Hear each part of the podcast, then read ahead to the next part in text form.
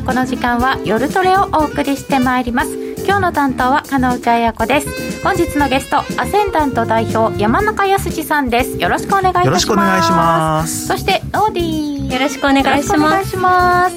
えー、今日も夜トレは FX 投資家を応援していきますよ、えー、さてさて山中さんちょっと動き出てきましたよね。動き出てきましたね、うん、あのまあずっと6月があまりにも動かなすぎたっていうのが、まあ、6月というか、まあ、6月第1週だけは動いたんですけども、はい、6月第2週から7月の第3週ぐらいまでって本当に特にドル円は動きが鈍くてですねいつ見ても同じような水準だったんですけれども えー、7月の最後の週に入ってきてから急に動きが出てきたっていう感じですよね。急ですよね。本当にあの急で、まあ、それまですでにあのユーロドルとか、はい、他の通貨ではある程度動きも出てたんですけれども、まあ、それに遅れて、えー、ドル円でも、えー、ドル売りの動きについてきたっていうところだと思いますね。ね。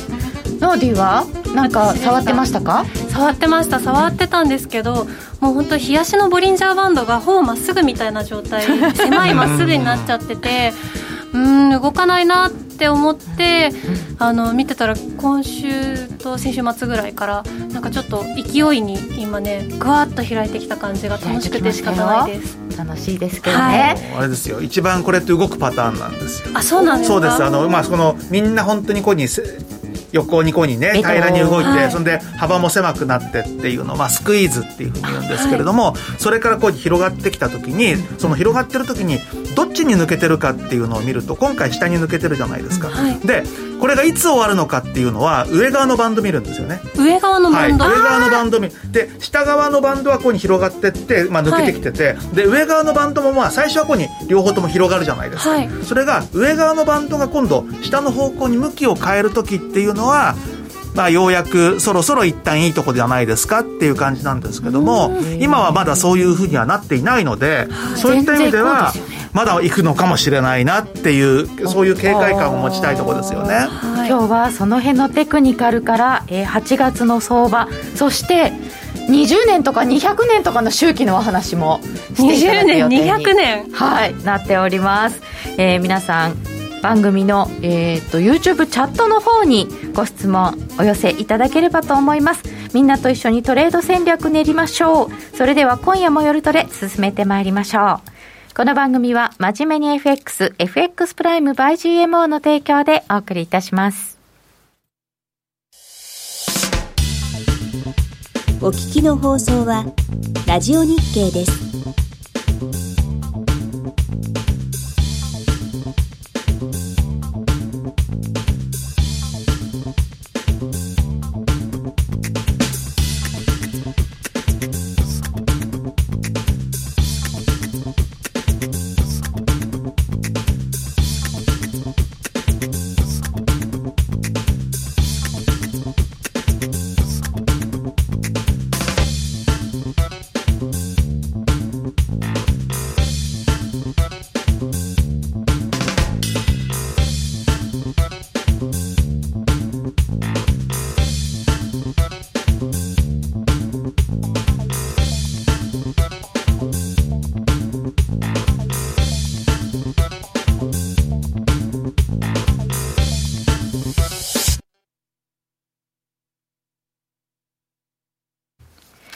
めまして本日のゲストはアセンダント代表の山中康さんです。よろしくお願いいたします。お願いします。面白いことをおっしゃってる方がいてアストロ議長こと山中さん。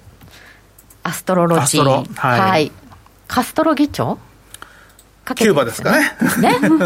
前回出演は2019年11月15日。そうなんです。夜は久しぶりです。そうですね。うん。しかも私ご一緒するの、その前だから、すっごい。もっと前でしょうね。はい、そんなにお久しぶりだったんですね。そうなんです。それで前回聞こうと思ってみたら、11月だった。うん。だからね、すっごい面白いんですよ。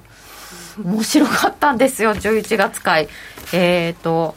時期は違いますけど、だから、今の話じゃないですけど、もしまだの方はぜひ聞いてください。前のやつ、はい、うん、そういうの探して聞けるのがすごいなと思いました、うん、ということで今日はこの動いてきたところの現在の相場とそれから、えー、この、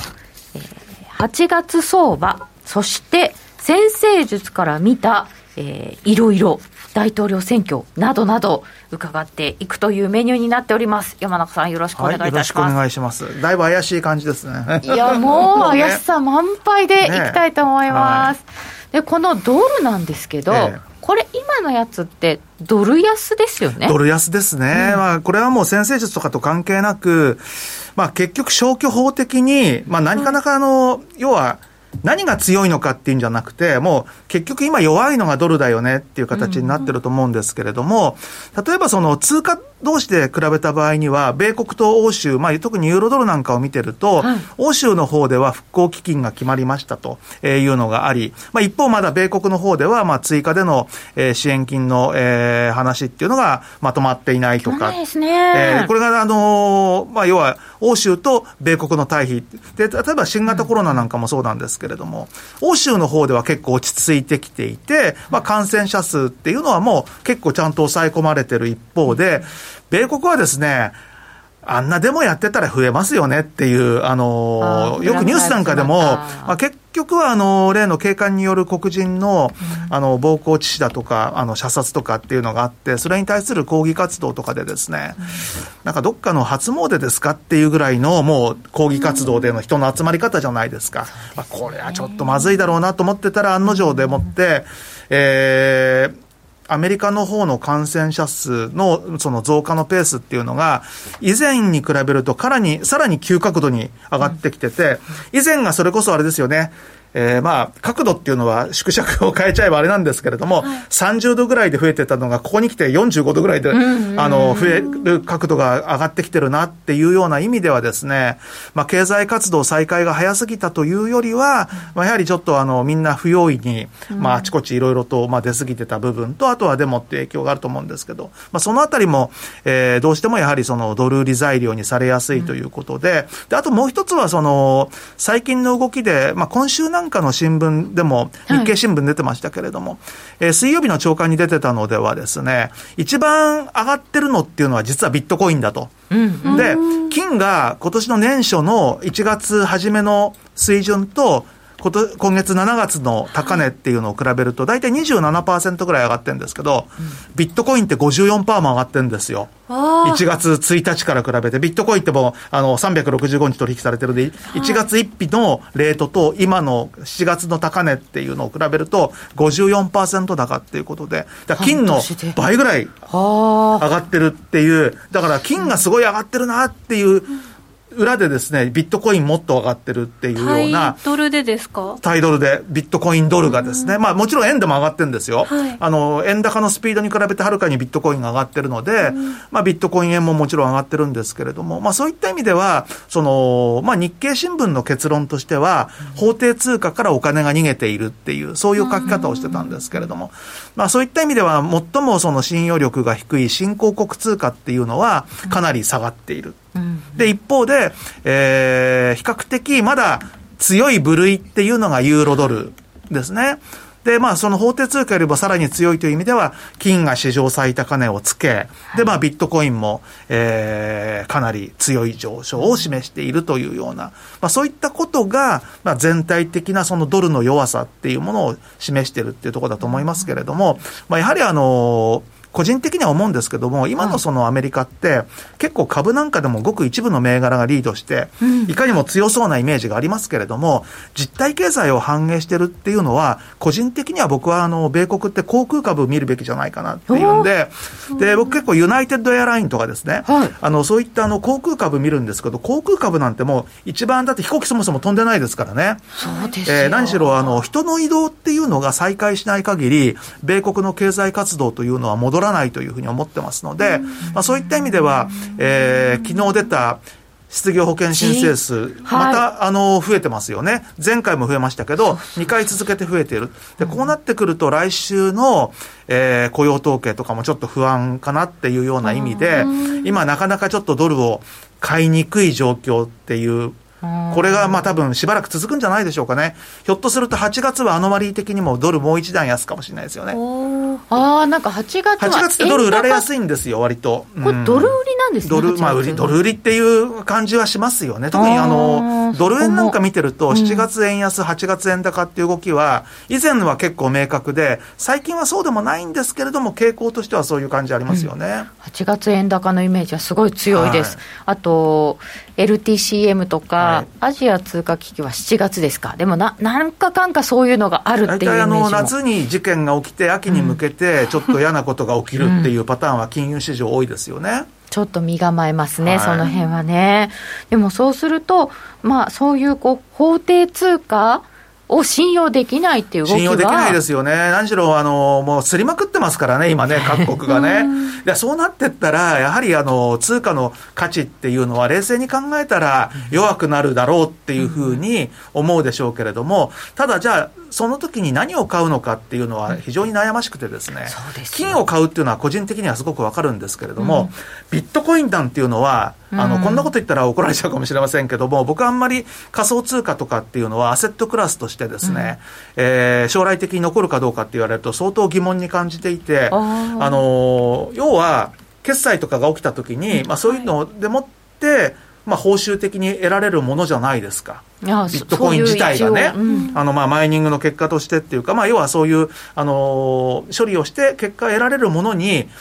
もちろん電気代がかかるとかっていうのは分かりますけど、そんなのは、あのー、そういうことを言う人の理論であって、そもそもそれにね、例えばじゃあ、何か、えー、別のことでもって似たような作業をしている人に対して、何かものが与えられると。で、そのものに対して、どういう価値があるんですかっていうようなことを考えたらですね、うん、はっきり言ってゲームの中のお金と変わらないんじゃないのかなっていうぐらいの、あの、そういうのに僕はちょっと近い部分を感じるのがあって、アセットクラスとしてっていうことで考えるならば、株とか債券とかとはちょっと別のレベルで考えた方がいいのかなっていう。ただそうは言ってもですね、やはりあの、犯罪に使いやすいですよね。そうですね、今のところね。今。で、つい最近ではそれこそあのロシアのテレグラフなんかの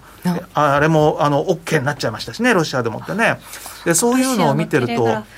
なんか。あの犯罪に使われやすいっていうので、はい、要は匿名性が高くてですねしかも書き込んだ後に一定時間で消えちゃうみたいな。そういう SNS です。であの、一番それでもって最近問題、まあ最近でもないですけど、あの問題になったのが、韓国でそれこそあの児童ポルノがどうとかっていうのに、あの、テレグラフが使われてたとかっていうのがあって、それでもって、まあ各国が禁止みたいな感じになってたんですけれども、はい、まあ提供元がそういう犯罪に対する、あの、対策の強化をするとかっていうことがあったので、結局あの大元のロシアの方では、それが OK になっちゃったんですけどもね、以前は禁止だったのが、まあ、突然あの今度は OK みたいな、まあ、そういうようなあの動きもあったりとかっていうことで、まあ、依然としてやはりそういう犯罪に使われやすい、大体犯罪に使われやすいものって流行るもの多いですよね。戦争とか、あとは犯罪とかね、そういったものっていうのは、技術の進歩には役立つみたいな部分っていうのはあるんですけれども、まあビットコインなんかも結構、えー、全体の、けまあ、全体から見たらビビたる部分かもしれないけれども、それでも普通のものに比べたら結構なあの割合っていうのが犯罪に使われてるっていうのがあるので、まあ、そういうのっていうのは残生き残りやすいっていうかね、あのまあ、そのあたりは、まあ、どうなんですかというふうには思いますけれども、まあ、そういう部分でもって買われる部分っていうのもあるんでしょうね。うん、ね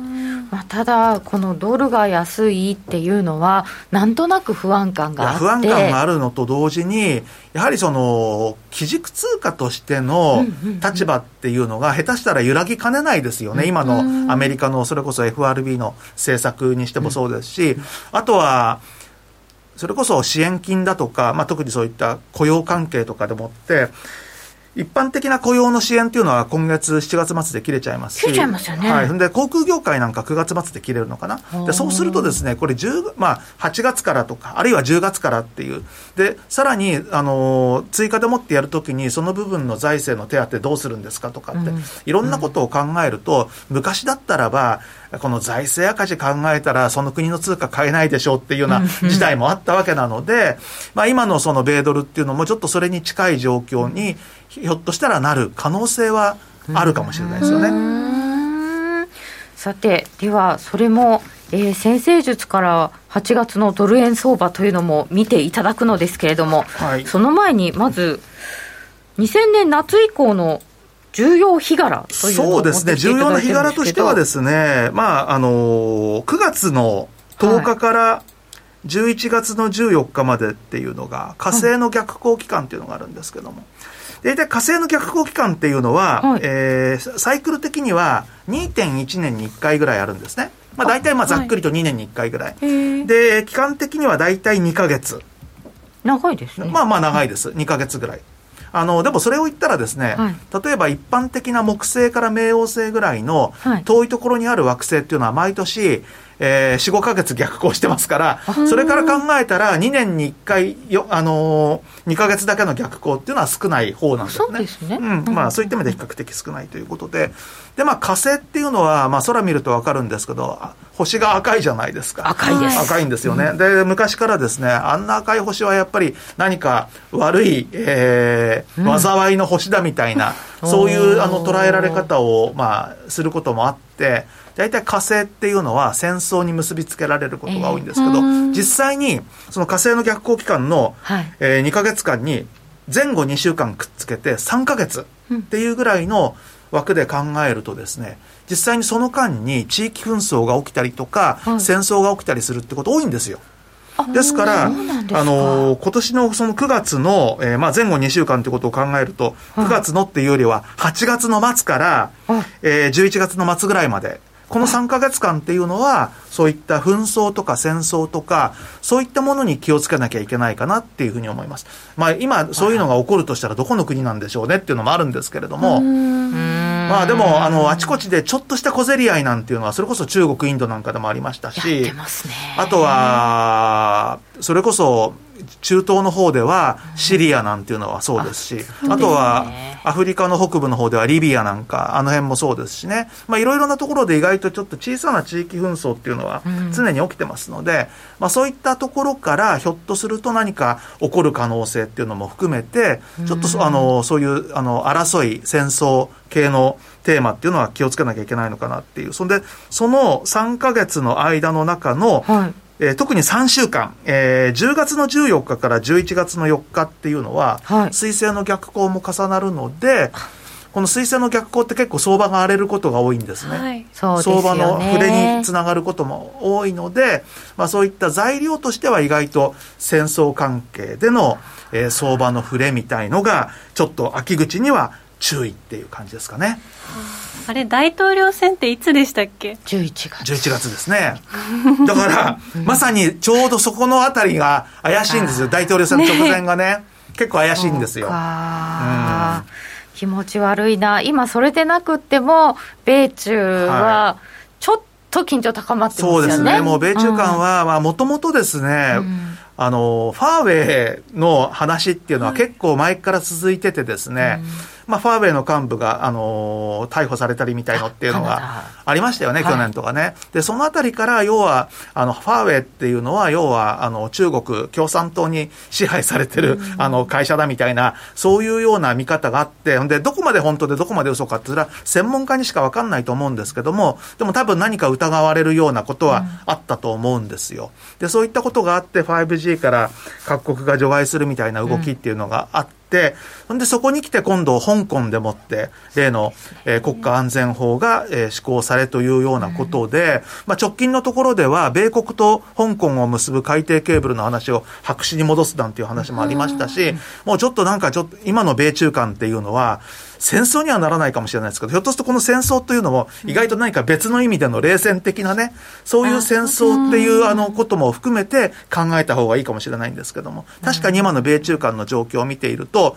ですから、ドルはいろんな意味で、あの、リスクは高いっていう、そういう見方もされてのドル売りっていうことはあると思いますね。買いたくないんですね。ねな何がきっかけになったんですか？ずっとやっぱり動いてなかったので。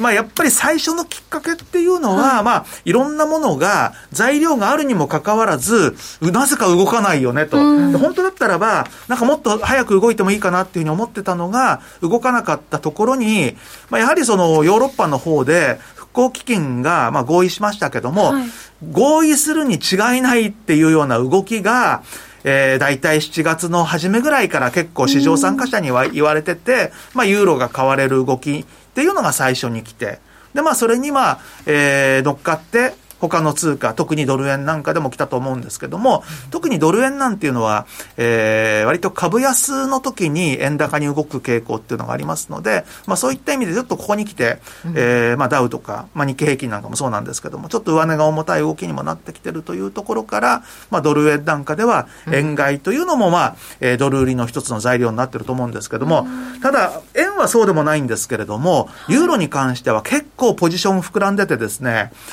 かなりお腹いっぱいレベルです。あの、過去数年レベルで考えても、今のユーロの買いポジションのサイズは、もう本当最高レベルに近いっていう状況なんで、えー、ちょっとごくごく短期的にはですね、ひょっとすると、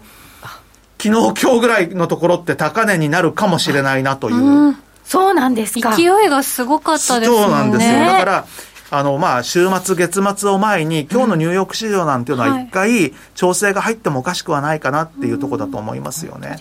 でそれから8月にもう一回、さらなるドル安っていう動きが、ユーロにしてもドル円にしてもあるかもしれないですけど。じゃあ、ユーロドルで1.20とか。うん、1.20っていかにもありそうですよね。うん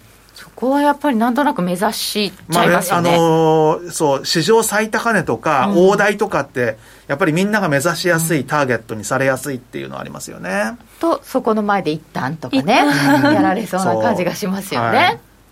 で、その、えっ、ー、と、それもドル円での解釈もこの後あるので、はい、まずこの、重要日柄について伺っているのですけれども、はい。はい、でもそもそも、でも金融先生術って海外ではかなりこう確立されてるものなんですよね、まあ、確立されてるかどうかと言われるとですね、まあ、日本でもちょっとうさんくさいなっていうのと同様に、海外でも、まあ、そういう部分はあるんですけれども、日本よりはという感じだと思います。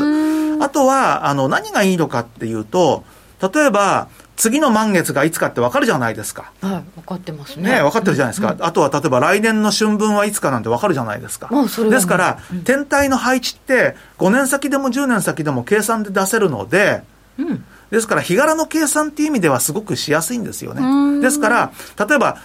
10年前、20年前、50年前とか、そういうのの日柄の計算と、その時の相場っていうのをですね、あの、統計的に相関を取る。で、その中から、あのー、これは当てはまってるなっていうようなものを使うんですよ。で、実際に例えば、さっきの水星の逆行の話ありましたけども、うん、水星の逆行の最終日、えー、から水星が今度は巡行に戻るっていう、大体その頃って円高に動く可能性があるんで、それから考えると、11月4日には円高になるんですよ、多分。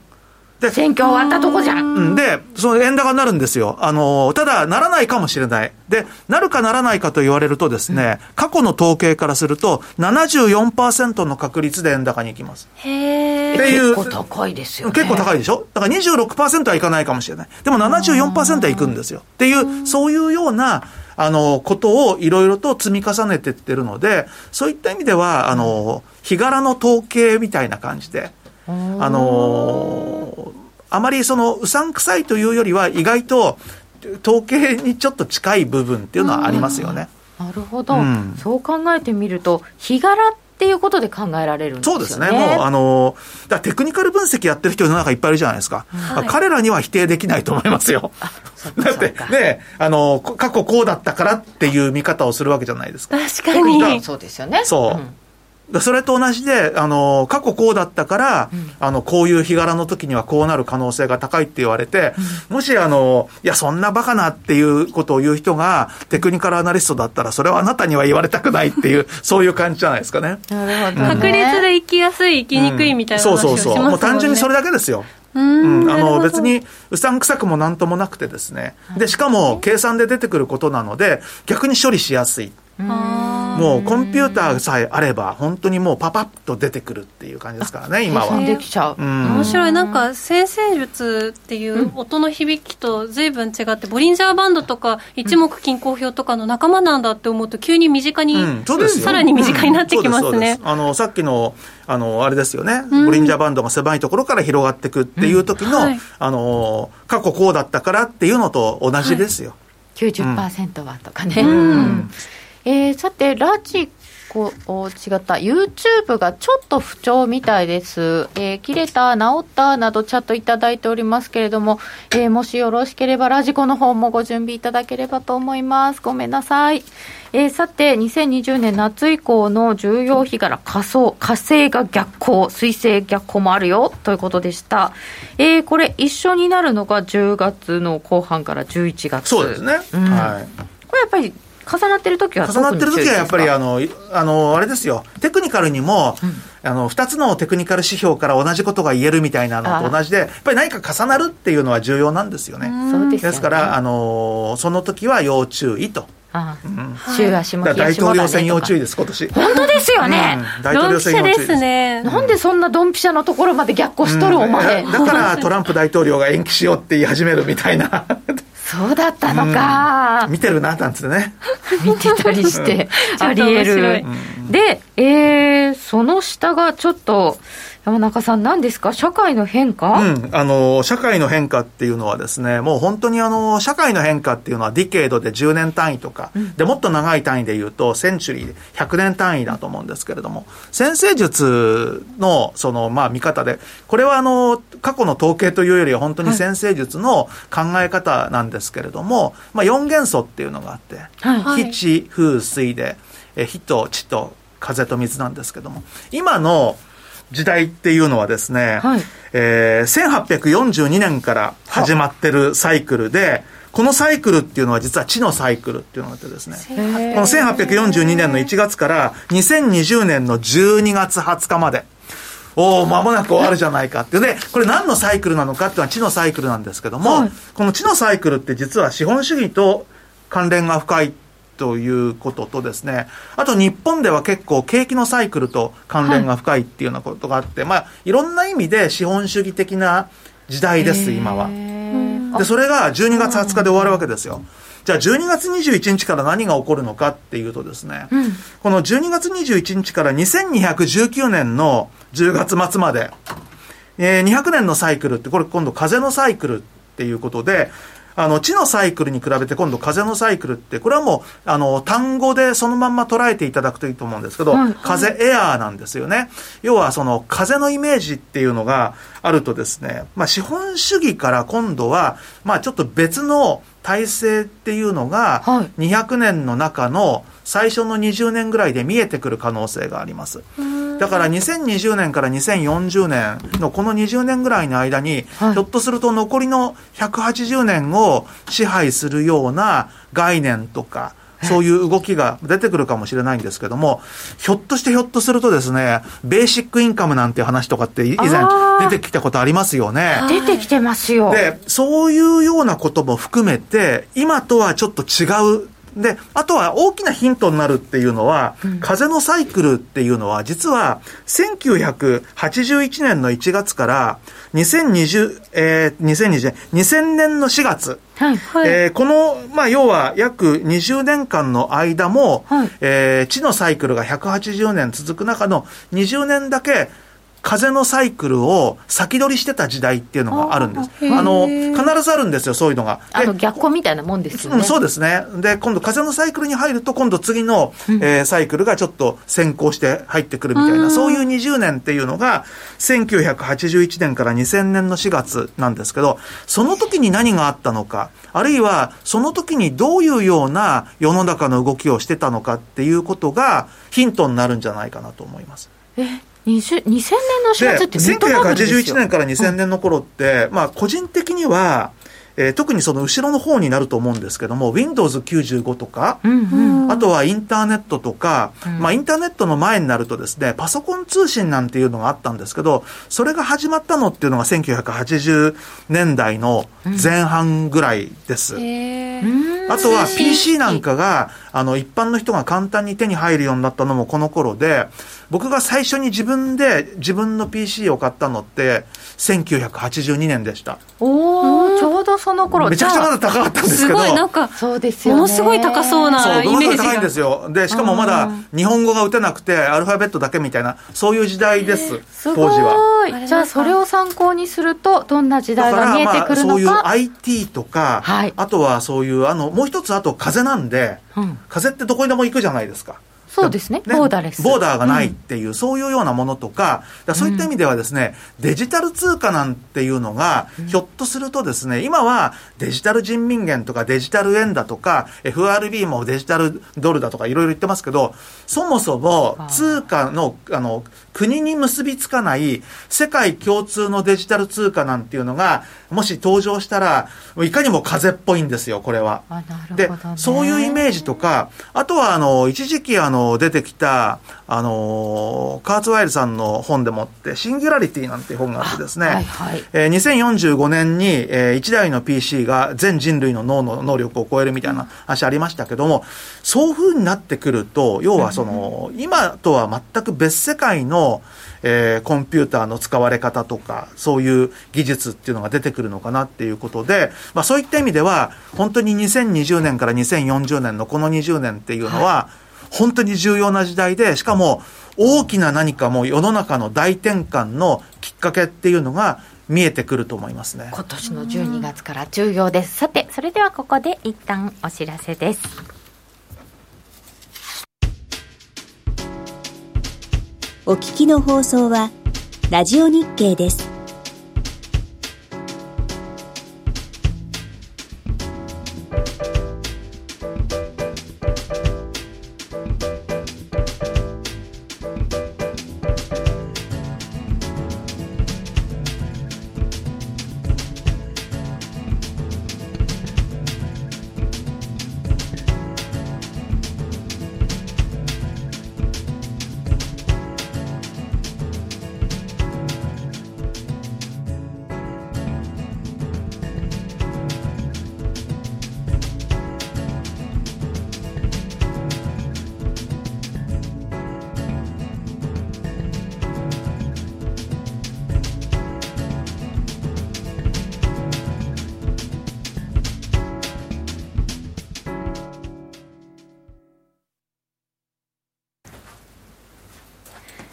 引き続き山中さんにお話を伺っていきます。今年の12月からがちょっとすごく大きなことになりそうなね、そうですね。まあ、はい、いきなりあの、12月21日から変わるというわけじゃないですけれども、うん、まあ、要は200年続く今度は、新たな時代の幕開けですからね。うん、えー、まあ、何が起こるのかっていう、だから特にまあ、もう12月21日から、年内は10日しかないですけれども、来年っていうのは結構そのいろんな何か、はい、あの見えてくる1年になるかもしれないですね。そうですね。大事な最初の20年。そうですね。もう最初の20年のもう本当に特に最初の1年っていうのは何が起こるのかなっていうのは、まあ、楽しみに見てるといいんじゃないでしょうかね、こういうのはね。でもこれが資本主義と関係するっていうと、ちょっとマーケット関係としてはドキドキする、ね、そうですね、だから資本主義が、その次の200年の間のどこかで終わる可能性っていうのも含めて、まあちょっと、えー、何かそういう世界的な大きな転換っていうのはやってくる可能性っていうのは、ただ、これはですね、やはりあの、200年の中のどこで起こるかっていうと、最初の20年ではないと思います。うん、うん、その最初の20年を過ぎた後の残りの180年の割と最初の方じゃないかなっていうふうには思うんですけども、最初の20年っていうのは、だからそのきっかけがまだ見えてくる。だけど、はい、えー、古い時代も引きずってるみたいな、そういう20年じゃないでしょうかね。じゃあ私はおばあちゃんになった頃にこんなことを昔話してたんだよみたいな。昔はね相場があったんだよなんて、うん、話すことになるかもしれないんですね、いやだって今すでにこれだけお金すって配りまくってるのって、資本主義じゃないでしょうっていう説もありますよね、そういった意味でも完全にあの何かおかしい世の中にはなってると思いますし、このおかしい世の中から抜け出せるんでしょうか、あなたたちはっていうふうに、もう、世界中の主要な中銀に私は問いたいじゃないですけどね、本当に。本当、どうやって出るんだろう。よく出口戦略なんて言葉ね、最近聞かなくなりましたよね、もう。もう誰も出られない。出口がないんじゃないかっていうね、そういう感じですよね。えー、さて、えー、そういった200年の長いサイクルもありますが、8月ということで見ていくと、どうなんでしょうか？そうですね、8月もですね、あのまあ、私、まあ、毎年、えー、まあ最近はちょっとサボっててですね、毎月に変わってるんですけれども、はい、えー、大体、えー、翌月の、うん。値動きをあの考えるための、天体の配置の計算とかを前の月にやっててですね、うん、えー、8月の日柄の計算というのをこの間出したんですね。はい、ただ、はいカレンダーを出しても、そのカレンダーを見て分かる人も世の中にはいるんですけれども、まあ多くの方は分からないので、まあそれに対して、まあカレンダーをどういうふうに解釈していくのかっていうのもちょっとこの間挙げたんですけれども、まあ8月1ヶ月の動きを見ていくとですね、8月3日、初日ですね、えー、ドル売りです。で、いきなり。で、今日はちょっと買い戻される可能性があるで、なぜかというと、8月3日にドル売りになるためにはですね、今日も下がってて、8月3日も下がってたら、変化日というイメージがちょっとあまりないので、そういった意味では、今日はニューヨーク市場で一旦ちょっと、はいはい、週末少し月末、えー、買われて終わったな、だけど8月月明けたらまた売りになったなっていう、そういうようなちょっと変化日を考えたいなということで、まあそういったことからも今日のニューヨーク市場では一旦ドルの買い戻しが入って、まあ個人的には105円の半ばぐらいまではあるんじゃないかなっていうふうに思ってて、そこまで来たら私は売りたい。あの、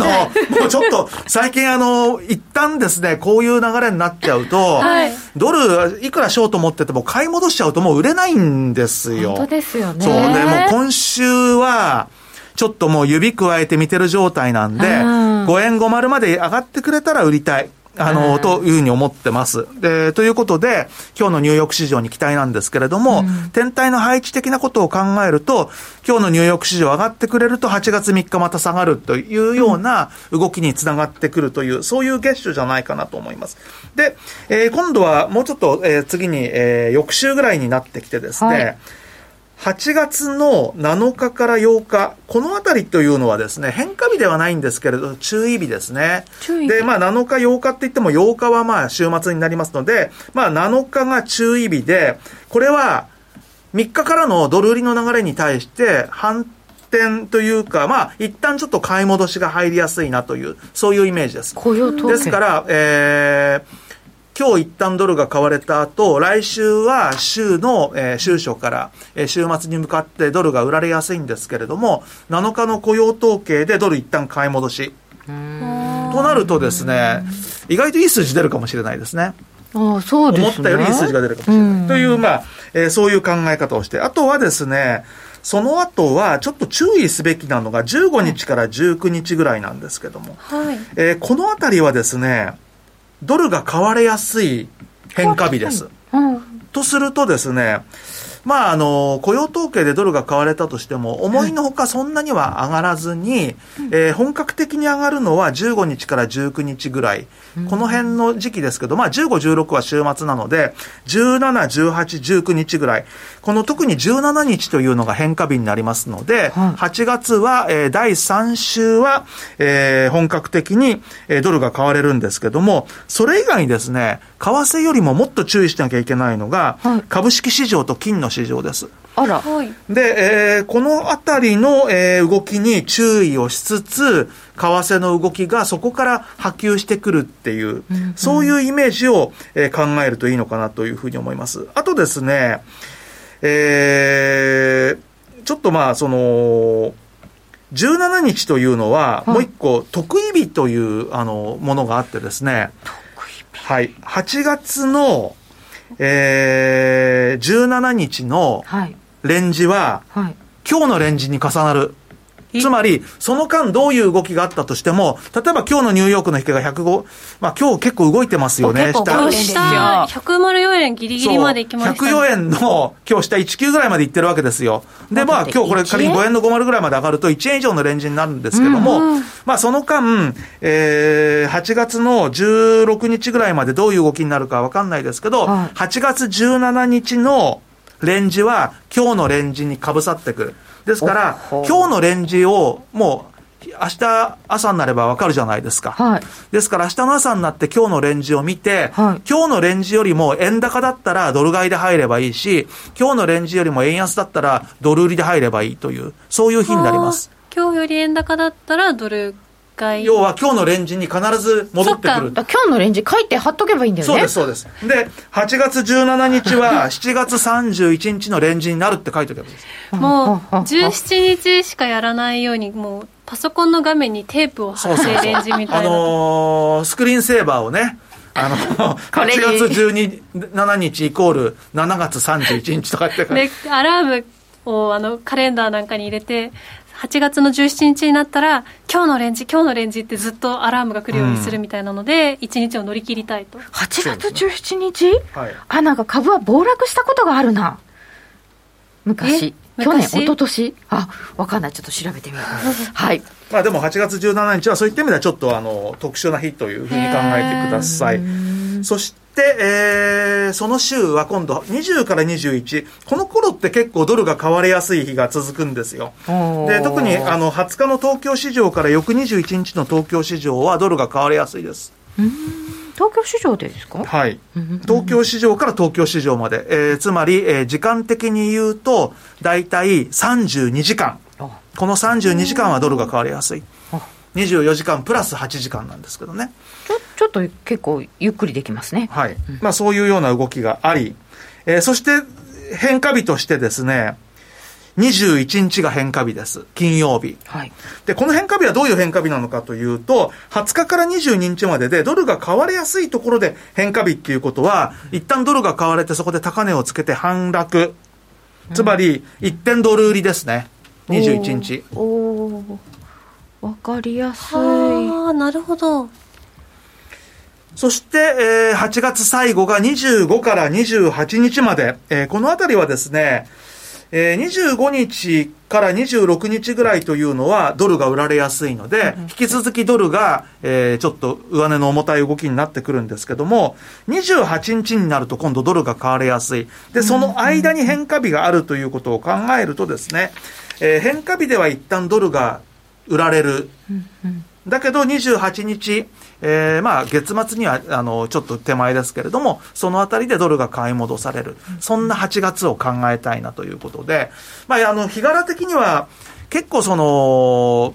通常のですね、先生術というとあれなんですけど、こういう日柄っていうのは、いつは変化しやすいっていうような、いつっていう部分には結構あの強いんですけれども、ドルが売られるだとか買われるだとか、いくらがつくだとかっていう部分には、実は結構弱いんですよね。そういうのはテクニカル分析でみたいな感じなんですけれども、私が見てるのは結構その、いつは何円何十銭とかって、そういうような価格のところまで、あの、結構細かく追い込んでいく。で、これは実は、昔ギャンがやってたんです。あそうなんですか？ギャン理論の。ギャンギャン理論で明かされてないギャン理論なんですよ。へえ明かされていない。明かされてるんですよ。明かされてるんですけれどもギャンの著作集からは、はい、日本語訳からは省かれました。ああ日本語になってないんですね。日本語になってない。英語にはあります。ああ、はい、そこまではね。そうなんですよ。で、まあ、昔あのそれこそ著作集とかねそういうのがあるときに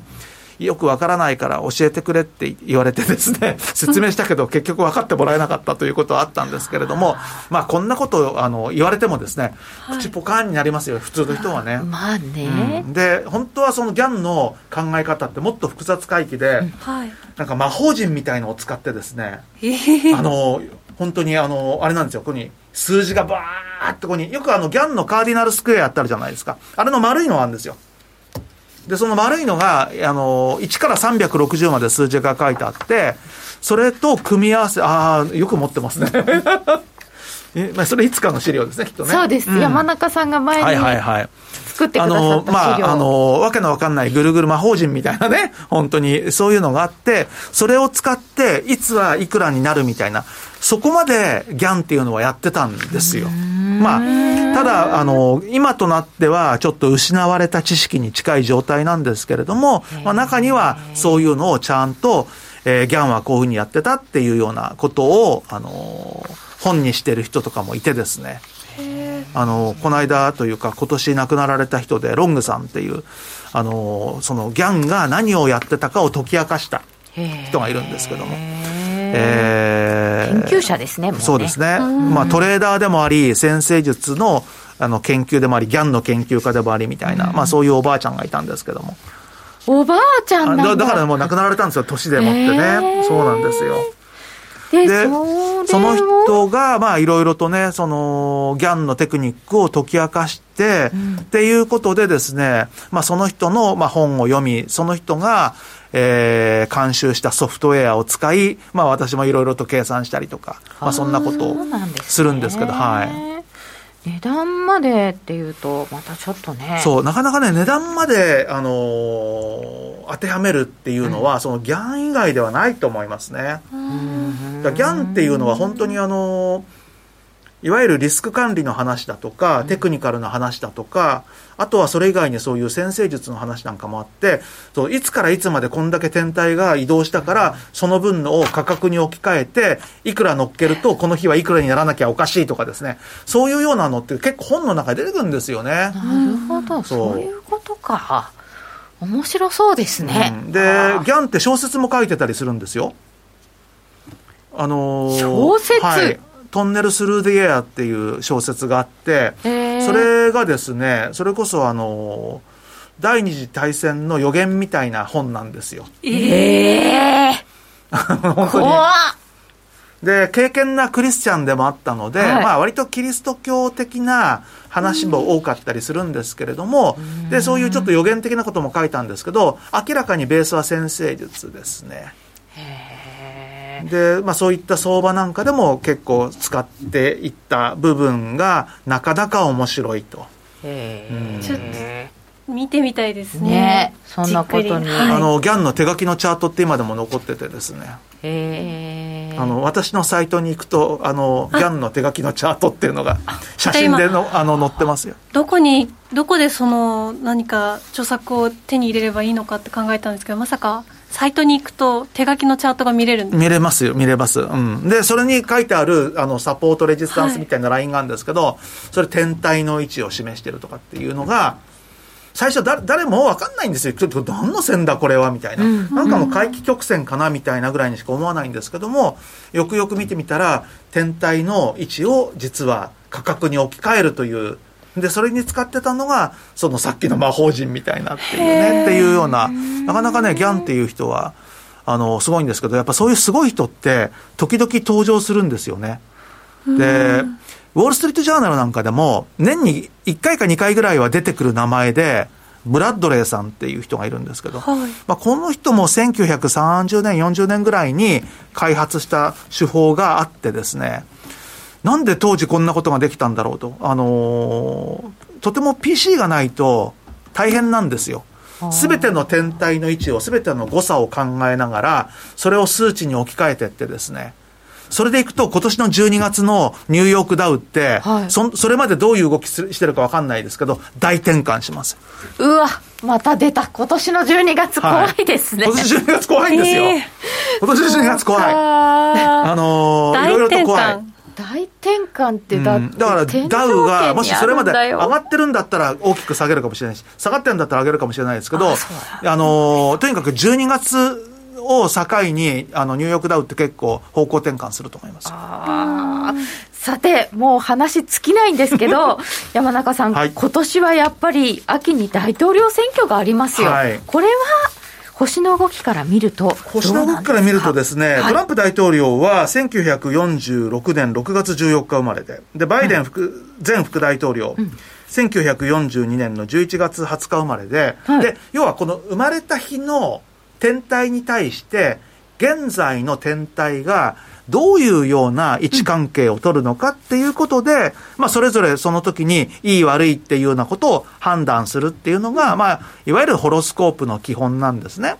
で、それからいくとですね、この二人の、その、生まれた時のホロスコープに、えー、今年の天体の位置っていうのをですね、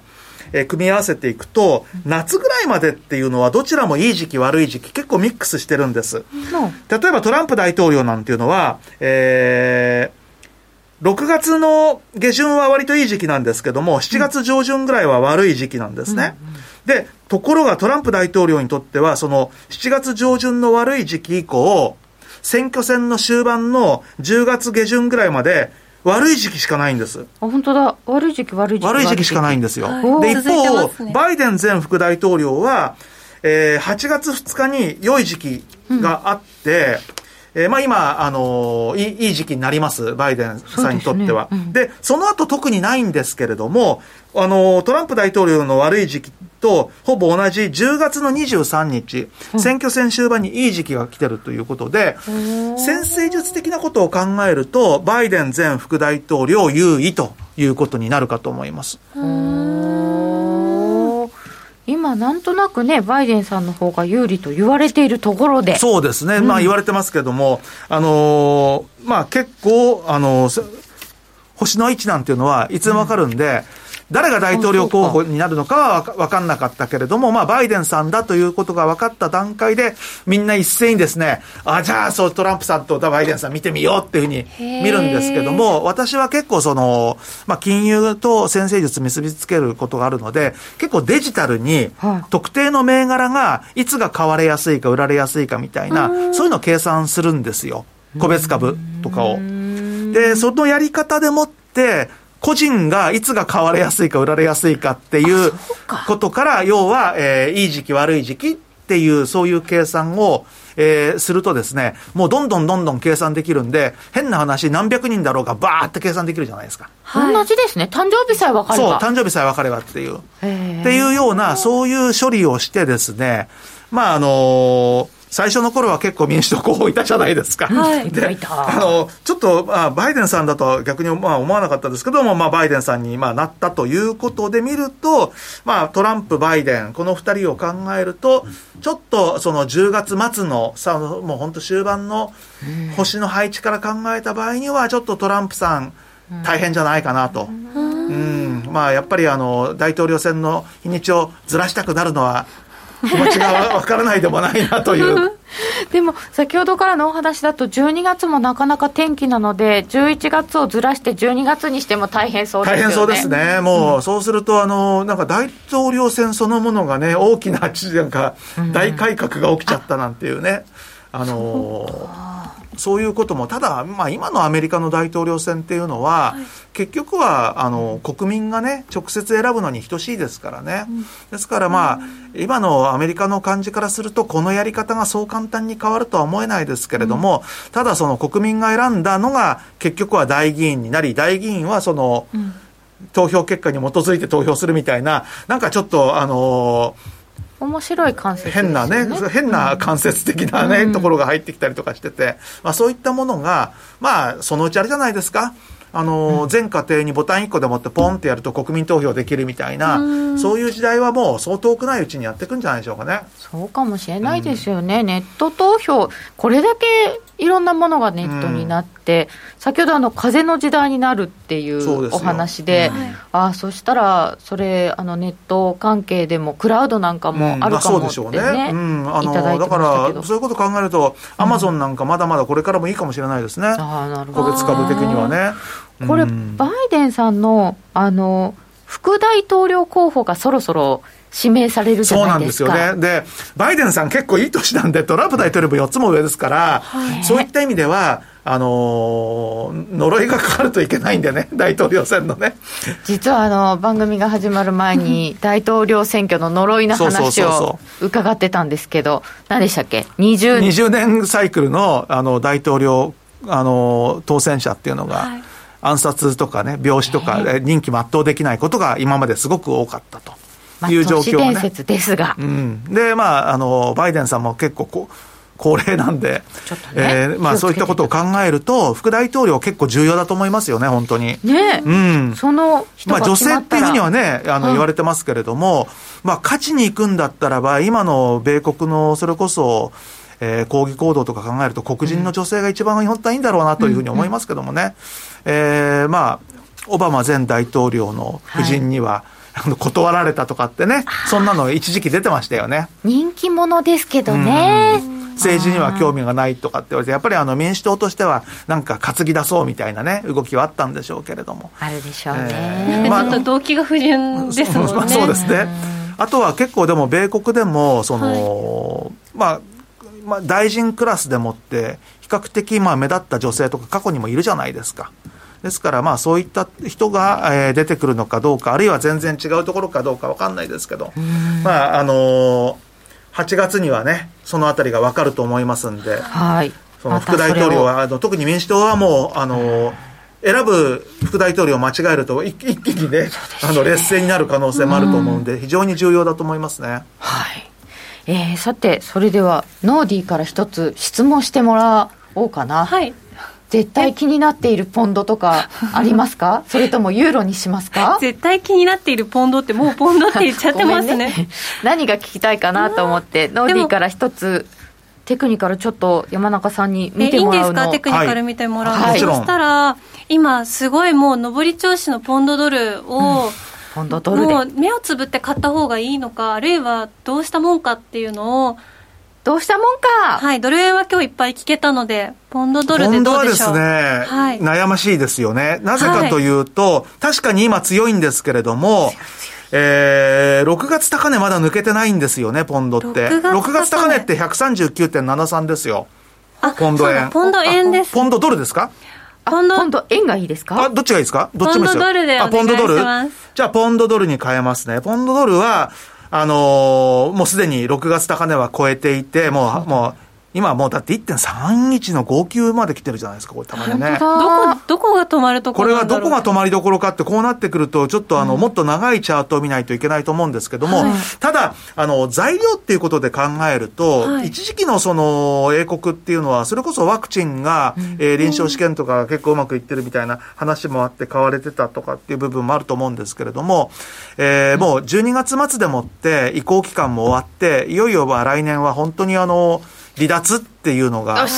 続きは延長戦でお願いいたします。はい、さて、それでは、えー、お知らせです。約定力で選ぶなら FX プライム by GMO。レートが大きく滑って負けてしまったなどのご経験がある方は、ぜひ FX プライム by GMO のご利用を検討してください。